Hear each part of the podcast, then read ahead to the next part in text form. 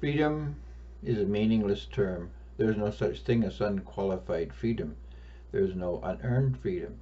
If freedom must be earned, it is not free, and there is no freedom in the absolute sense. No one has an absolute freedom, and no one wants it. We could not handle freedom without boundaries. Reality could not contain this level of freedom. If anything in the natural world was free, it would dissipate as fog in the midday sun. It is easy to find quotes that praise freedom. Indeed, it is probably more difficult to go a day without hearing someone praising and glorifying the idea or the prospect of freedom. But if the person has a reasonable amount of intelligence, the quote or comment or veneration will come with a qualification. We all support free speech, except when the speech offends us, or where the language used is derogatory, or where the statement made is dangerous to public safety or health, or where the language incites violence or is off color or sexualizes children, or reveals national secrets, or involves mixed company, or interferes with due process, or is hateful, racist, sexist, derogatory, tiresome, or is in conflict with what medical experts paid by governments say is true, or when it is salacious or libelous, or may cause one to be deplatformed, and so on. We all want free speech, except all of those times when we don't want it. It seems it might be easier to list the kind of things we allow than to try and explain all of the things we want to prohibit. There does appear to be a much greater desire to have it for ourselves and for others. Our arguments for freedom of others seems nervous and miserly when compared to the generous portion we desire for ourselves. Some of the quotes made on freedom are The secret to happiness is freedom, and the secret to freedom is courage by Thucydides. Money won't create success, the freedom to make it will. Nelson Mandela. Live free or die, death is not the worst of evils. General Don John Stark. What then is freedom? The power to live as one wishes. Marcus Tullius Cicero. It is easy to take liberty for granted when you have never had it taken from you. Freedom comes from strength and self-reliance. Lisa Murkowski. I prefer liberty with danger to peace with slavery. Jean Jacques Rousseau. I'm a big advocate of freedom, freedom of speech, freedom of expression, freedom of thought. Jimmy Wales. I would like to be remembered as a person who wanted to be free, so other people would be also free. Rosa Parks. I find only freedom in the realms of eccentricity.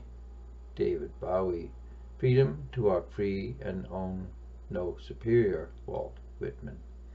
These are from, quote, Ambition Calm.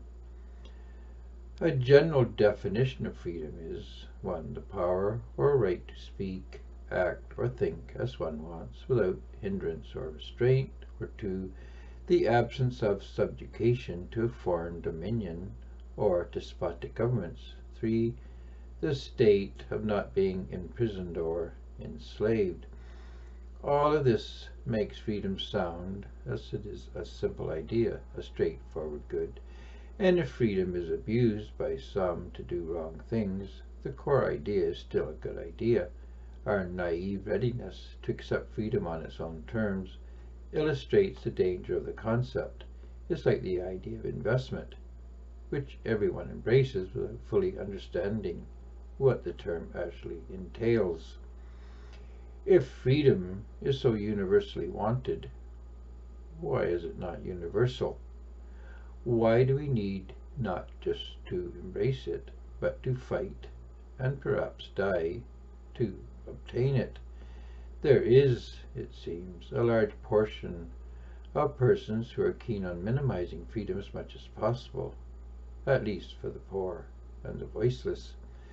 What is a despotic government but a government that wants more freedom for itself and less for its subjects?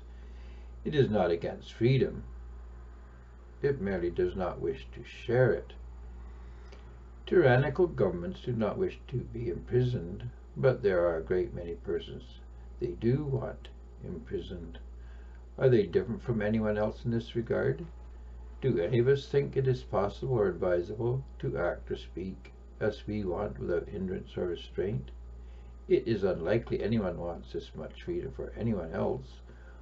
Why do we laud freedom, demand it, and fight for it, only to hem it in with multiple restrictions?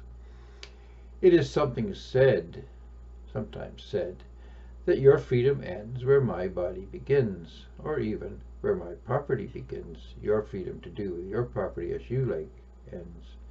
In this world, our property is rarely our property in, in any absolute sense. A river may run through our land, or it may be on a lake. We do not have unrestricted access to the water, nor can we control its use by others. The same goes for the air above our land, and our ownership rights extends only to a foot or so of topsoil, and not to the subsoil or what minerals lay beneath our feet. Our identity is not even free. We are under the law. This has become obvious with the regulations in force since COVID-19. Many restrictions have been placed on us to flatten the curve that would have been unthinkable prior to this event. Once we have voted in a politician, we become under the state. We have enslaved ourselves to the protocols that permitted us to vote. We have made ourselves subjects of the state and a devotee of the leader who won the election. The democratic process is about marketing a program that results in the people losing the very thing they thought they were exercising. Campaigns are about hypnotizing us to accept dependency and relative powerlessness.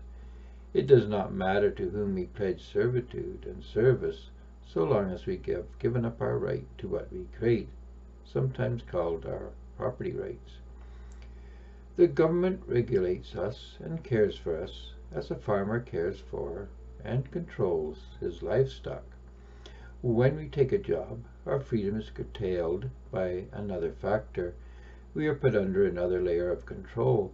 We subjugate ourselves to a boss who has put himself under the state, even if we are our own boss and have our own business the regulations and demands of the state and the lawful needs of workers, filtered through the regulatory power of the state, leaves us little freedom to innovate and produce value consistent with our actual capabilities. No one can give us freedom. If we wish to have freedom, we must pay for it.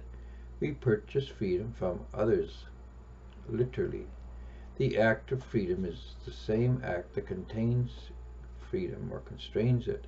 If someone gives you freedom, you do not have it. No one is going to give you free speech or free market. This is where democracy merges into socialism. Liberals think, liberals think governments can give you free speech, but then speech becomes a legal benefit, not a natural right. Freedom is a property right and comes with what one owns. What we own, we pay for with labor, directly or indirectly. We produce freedom with our labor, and that is the only way freedom can be earned. Freedom is attached to property as a right that pertains to property ownership. The one thing we cannot be free from is the need to work. We have no ownership without labor, and we cannot have any reasonable rights without ownership. The most dangerous person in the world is the person who claims he has money working for him. Investment is an unmitigated evil only justified by the removal of our property rights. We have to work, and this is required. Then we have a right to work. No one has a right to prevent anyone from working, since work is required. If we have the right to work based on the absolute necessity of work to live, we must also have a right to own what we create. We have a right not to be imposed upon by those who will not work or who will not work in a way that is sufficient to pay their costs. No one has a right to impose their costs on us or to make a claim against what we produced. However, this is precisely what liberals and socialists dispute. Without the ability to create and impose liabilities on others, liberalism could not exist. Liberalism is a denial of the need to work. Its claims about the right of man to be free can only be construed as a claim that man does not need to work. If people do not need to work, then they must have a right to claim on claim what you created. The right not to work or the freedom not to work is the right to enjoy what you produced. There's no other alternative. Either we have a right and duty to work, or we support socialism. Socialism is a theory of entitlement. Socialists think that every life comes with a valid claim on the wealth of others. This is a revocation of property rights. Their right and their freedom to have what you have is a revocation of your rights to own what you produced. We cannot have it both ways. We either work and have property rights, or we do not work and claim prior rights to what others produced, based on the simple fact we have breath in our bodies.